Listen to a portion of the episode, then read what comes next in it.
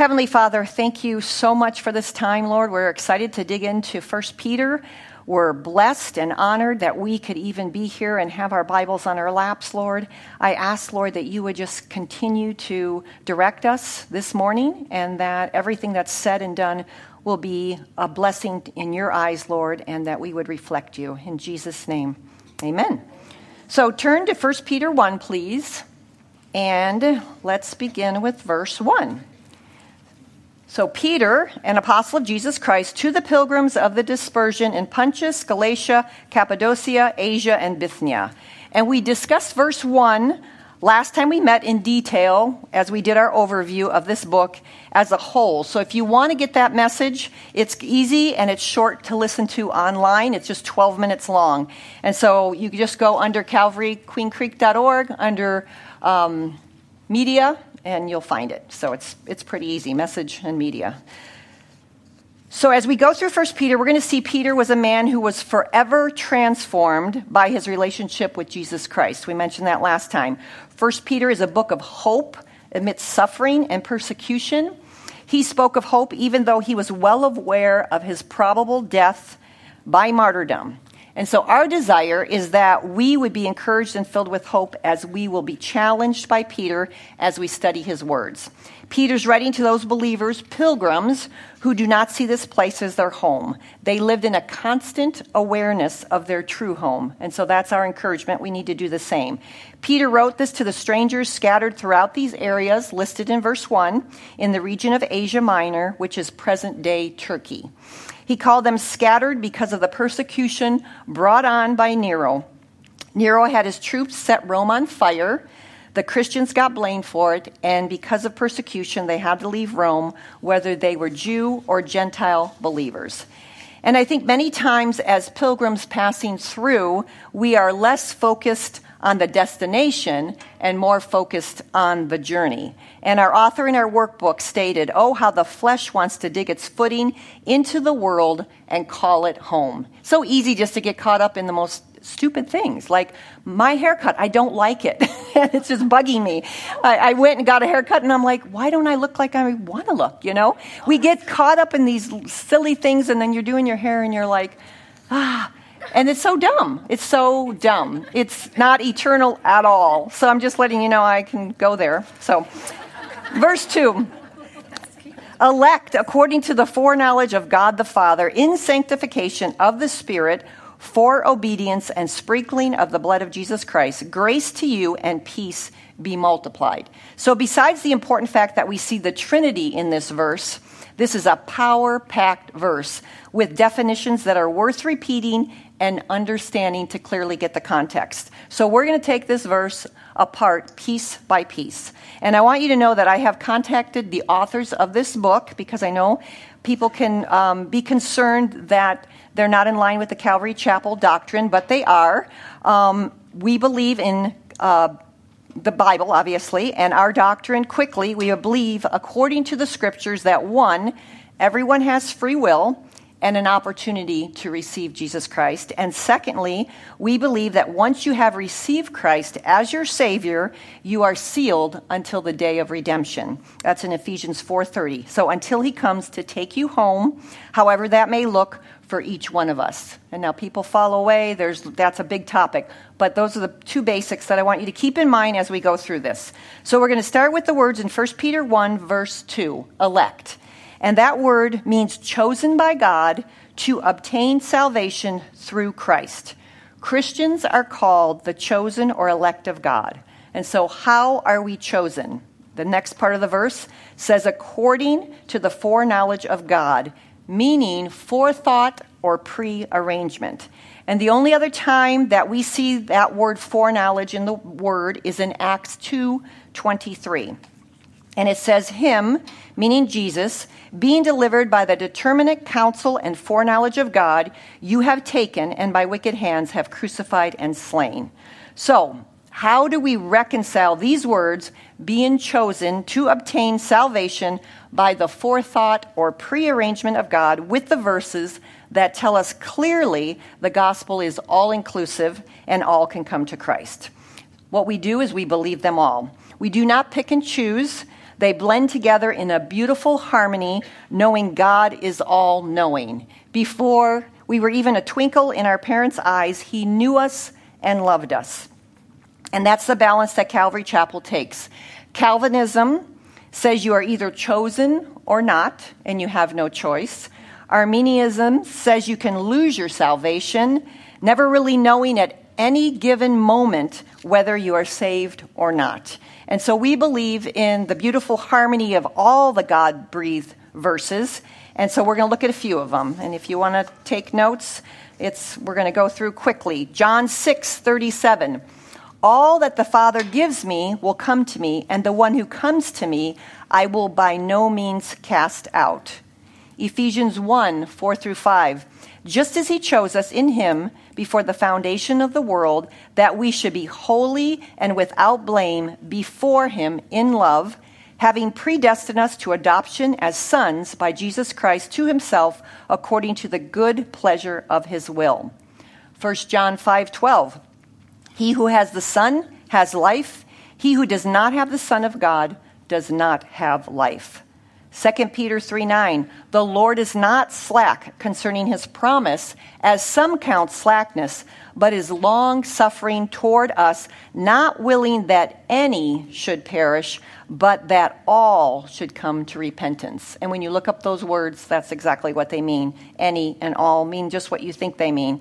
1 Timothy 2 4, who desires all men to be saved and to come to the knowledge of the truth and John 3:16, which you all probably know very well.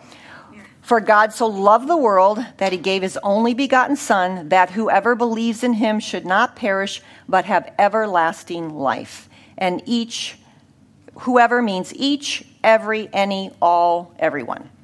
So, yes, we have free will and you choose and then you are chosen. You complete the transaction by your free will just as Adam and Eve had free will. The response is our responsibility. So the bottom line is we must remember we are dealing with an infinite God and we are finite. We must trust and believe his word, all of it. And so, still in verse 2, in sanctification of the Spirit is the next phrase, and that's consecration, purification, or holiness. And it comes by the power of the Holy Spirit. It's ongoing, it's a process that we're going through now. We're constantly being sanctified as we look to Jesus. Um, then it says, in sanctification of the Spirit for obedience, as an essential result of election, being chosen and choosing God, is sanctification and obedience. There should be evidence in a believer's life of sanctification or holiness, being set apart, and obedience. And this does not give us a better position in Christ. And so this is key. Because you are obedient, because you are being sanctified, doesn't mean that your position is better because you're not saved by your works. But it matures us by the work of the Holy Spirit. You are not more saved or keeping your salvation. The work was done, but you are growing in holiness and maturity, and it's your choice. And as we go on in the verse, and sprinkling of the blood of Jesus Christ. This verse has so much in it.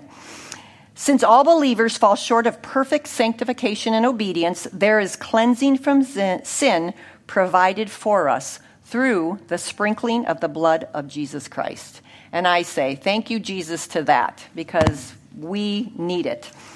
And that verse ends with grace to you and peace be multiplied. Peter brought a greeting that had become common among the Christians, combining elements from the Greek culture, grace, and the Jewish culture, peace. And our workbook had us take a second look at the word multiplied. We can never put a limit on God's grace and peace. It's inexhaustible, it's limitless, and what a comfort that is. Let's go to 1 Peter 1, verse 3. Blessed be the God and Father of our Lord Jesus Christ, who according to his abundant mercy has begotten us again to a living hope through the resurrection of Jesus Christ from the dead. And this is my favorite verse in this section.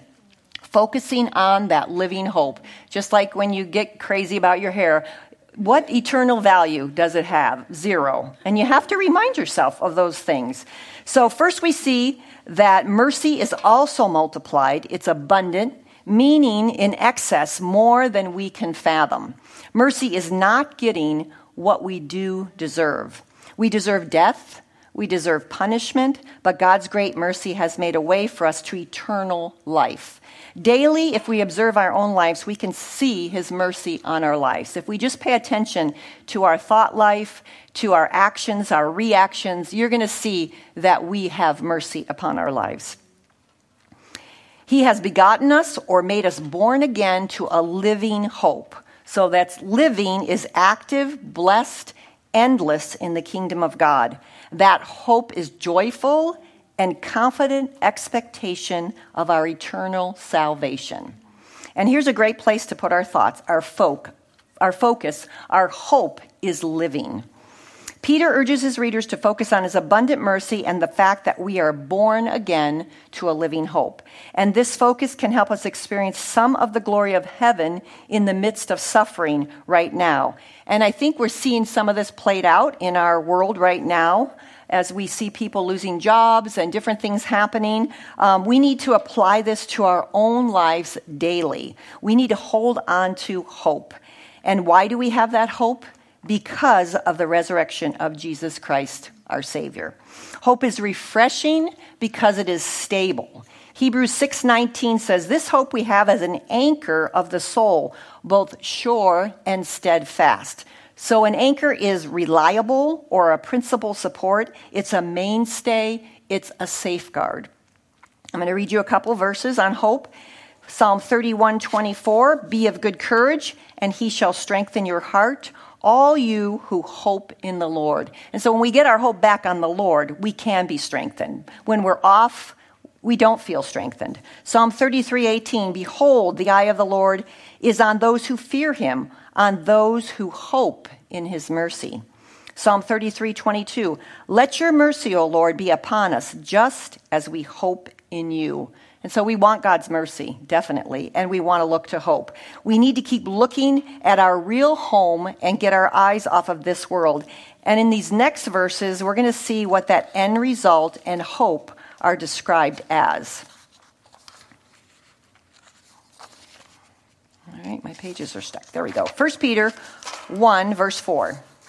To an inheritance incorruptible and undefiled, and that does not fade away, reserved in heaven for you. So we get an inheritance because we are an heir, not necessarily because we deserve it.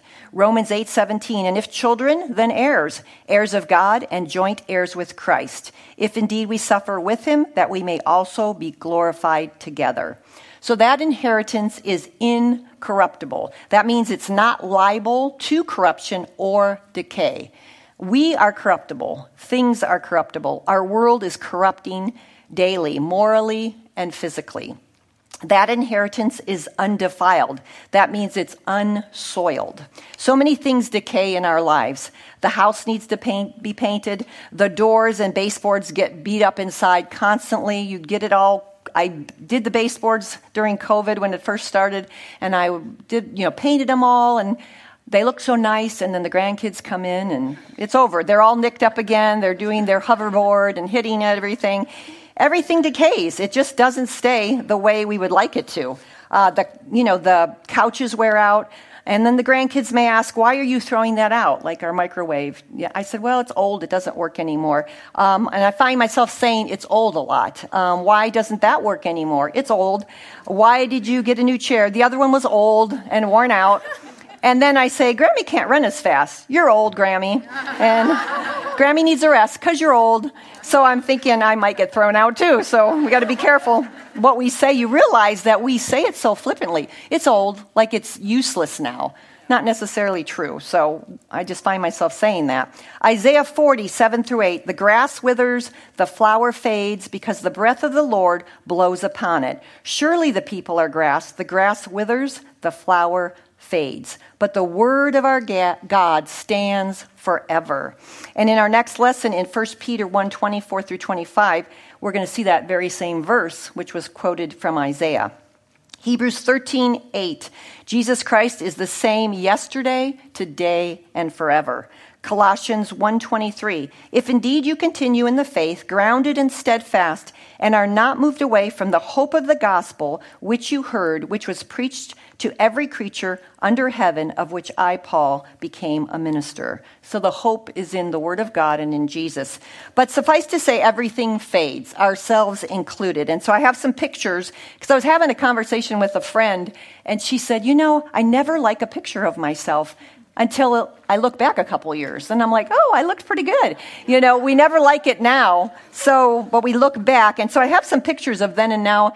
This is Mary Tyler Moore. I don't know if you guys know her, but I, you know, we used to watch her. Look how beautiful. And then she got old.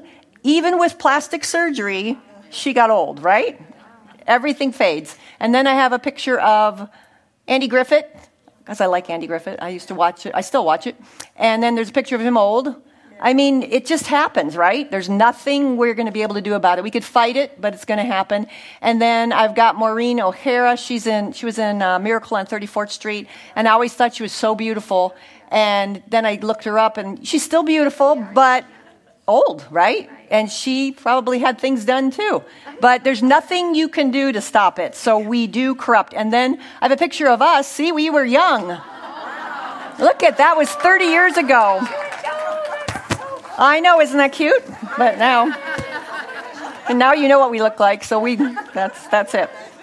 So, anyways, no matter how much we fight it, we will grow old, right? But heaven does not fade. It does not grow old. It is undefiled, not soiled in any way, and incorruptible. It does not decay. And as our verse says, it is reserved in heaven for us. And I love reservations. I think they're awesome. We were just on that trip for three weeks and we made reservations ahead of time along the way. And you have a picture of what you're going to see. And so this one that I was really excited about was in Idaho and I had the picture. They had a five star rating. It was out in the middle of nowhere. And I thought, oh, that's going to be so cool. So uh, we pull in and I'm like, this is the address but the whole patio was a mess. It just wasn't at all like the picture. And I said to Jim, I said, I don't understand this. She had five star ratings. He goes, Oh, she was probably rated by her uncle or something.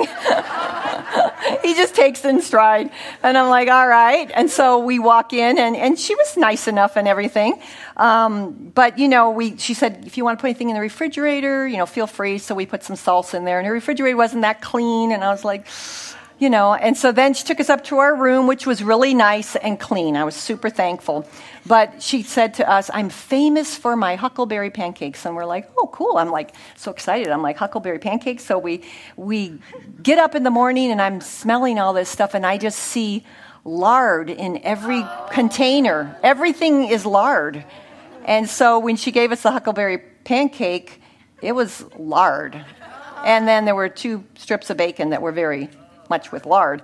And so we ate it. You know, I gave Jim my bacon and I finished the pancake and then we had two more mornings there and we're like, we're heading out early. We, we got to go hike. We'll, we'll just, don't worry about breakfast. So, but you know, it's, we, you know, we paid for it. I almost cried because I was like, gosh, we paid for this.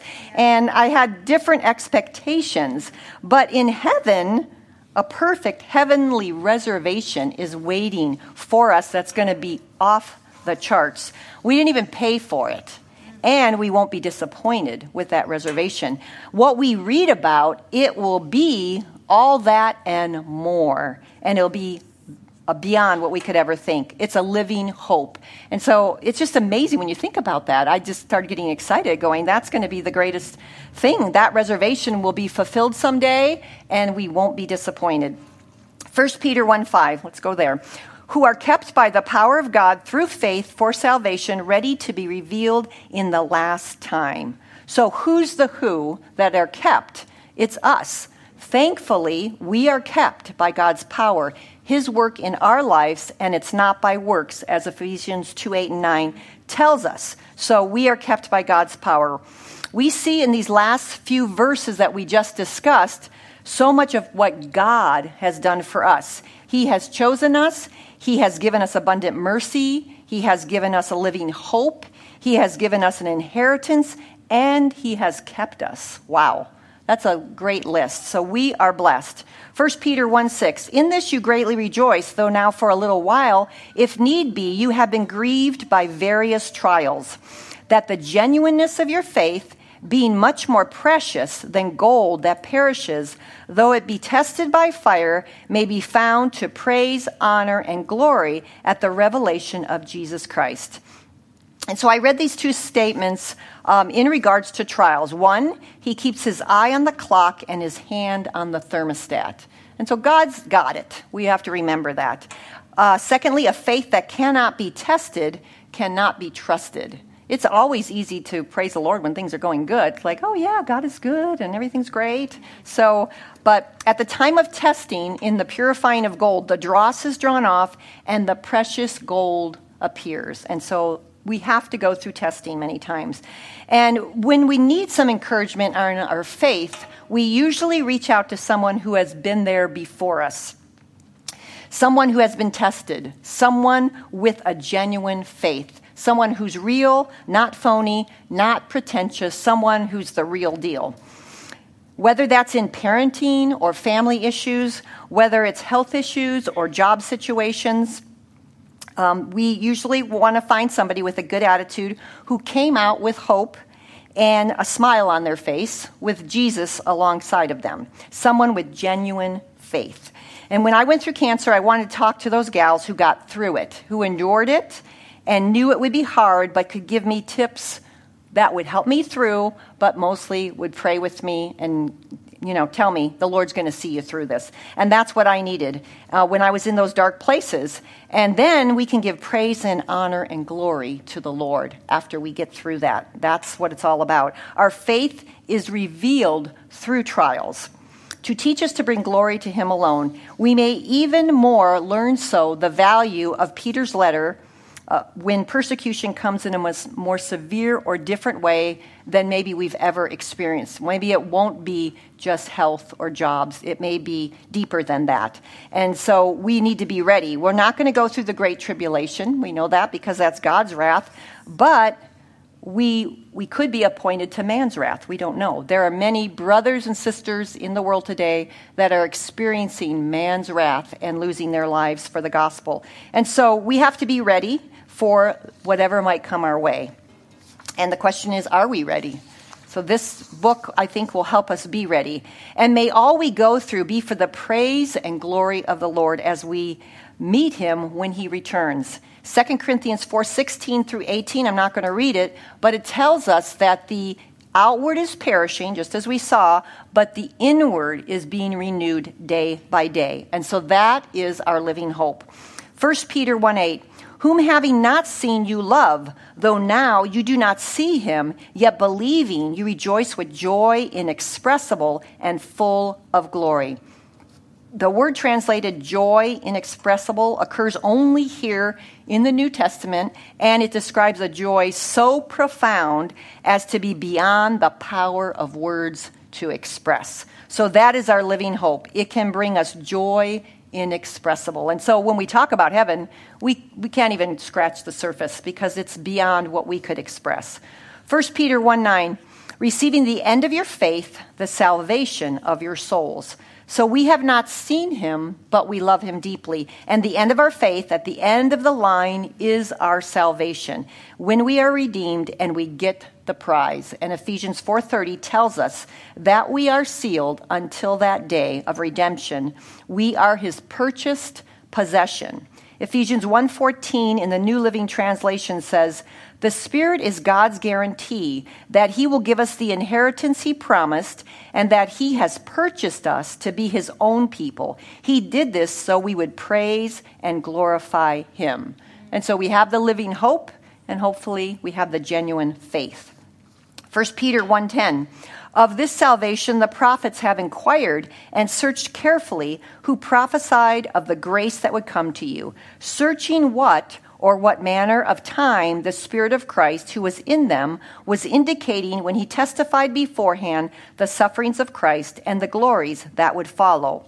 To them it was revealed that, not to themselves, but to us, they were ministering the things which now have been reported to you through those who have preached the gospel to you by the Holy Spirit sent from heaven, things which angels desire to look into. And that's a mouthful. So I went to the New Living Translation because to me it was a lot. And I read it in the New Living Translation, which helped. This salvation was something even the prophets wanted to know more about when they prophesied about this gracious salvation prepared for you. They wondered what time or situation the Spirit of Christ within them was talking about. So even though they're prophesying it, they didn't know when it was going to play out when he told them in advance about Christ's suffering and his great glory afterward. They were told that their messages were not for themselves, but for you. And now this good news has been announced to you by those who preached in the power of the Holy Spirit sent from heaven. It is also wonderful that even the angels are eagerly watching these things happen. And so we live in a unique time. The suffering and the resurrection of Christ in the past but we can look back on that and the glory of Christ when he returns, which we can look forward to. And Isaiah 53 and Psalm 22, you guys could read those on your own. These chapters foretell the sufferings of the Messiah, which we can now look back on. Ephesians 3 10 through 11 says, To the intent that now the manifold wisdom of God might be made known by the church to the principalities and powers in the heavenly places, according to the eternal purposes which he accomplished in Christ Jesus our Lord. And I read this quote It is as if a great drama is being enacted. History is the theater, the world is the stage, and the church members in every land are the actors. God Himself has written the play, and He directs and produces it. Act by act, scene by scene, the story continues to unfold. But who are the audience? The principalities and powers in the heavenly places. That's kind of cool. I thought that was neat. So they're watching how all of this is going to unfold, all that was foretold, and how it's going to play out. And much has happened for them to see. However, much more is coming upon this world soon. And so that takes us back to our focus, which is our living hope. Because we all know, I mean, if you're watching any amount of news, and I'm not saying you should watch a lot of it. We know things are changing rapidly. And so we have to keep our focus on our living hope because we don't know what's ahead. Um, but we don't find our hope in our bodies, definitely. They fade. We don't find them in our homes, they get beat up. Our jobs, they can disappear. Even our church. I mean, your church body will disappoint you. I will disappoint you. I hurt someone's feelings this past Sunday. I mean, it happens. We're just human. And so we uh, will fail you. Your families will definitely fail you. But our Savior, the resurrected Jesus Christ, will not fail us. And so may we focus on that living hope and may we have that genuine faith as we move forward in Jesus Christ. Let's pray. Heavenly Father, we do thank you and we praise you for our living hope. We are so blessed that we are pilgrims passing through and we have a focus that we can look to, even when the world crowds in on us on silly things and even important things that we think are so monumental, Lord. We can look to you, our living hope, and we're thankful for that, Lord. Help us to have that genuine faith that others can see in our lives that we are going to turn to the Word no matter what happens. We're going to trust in the Word and we're going to trust in you.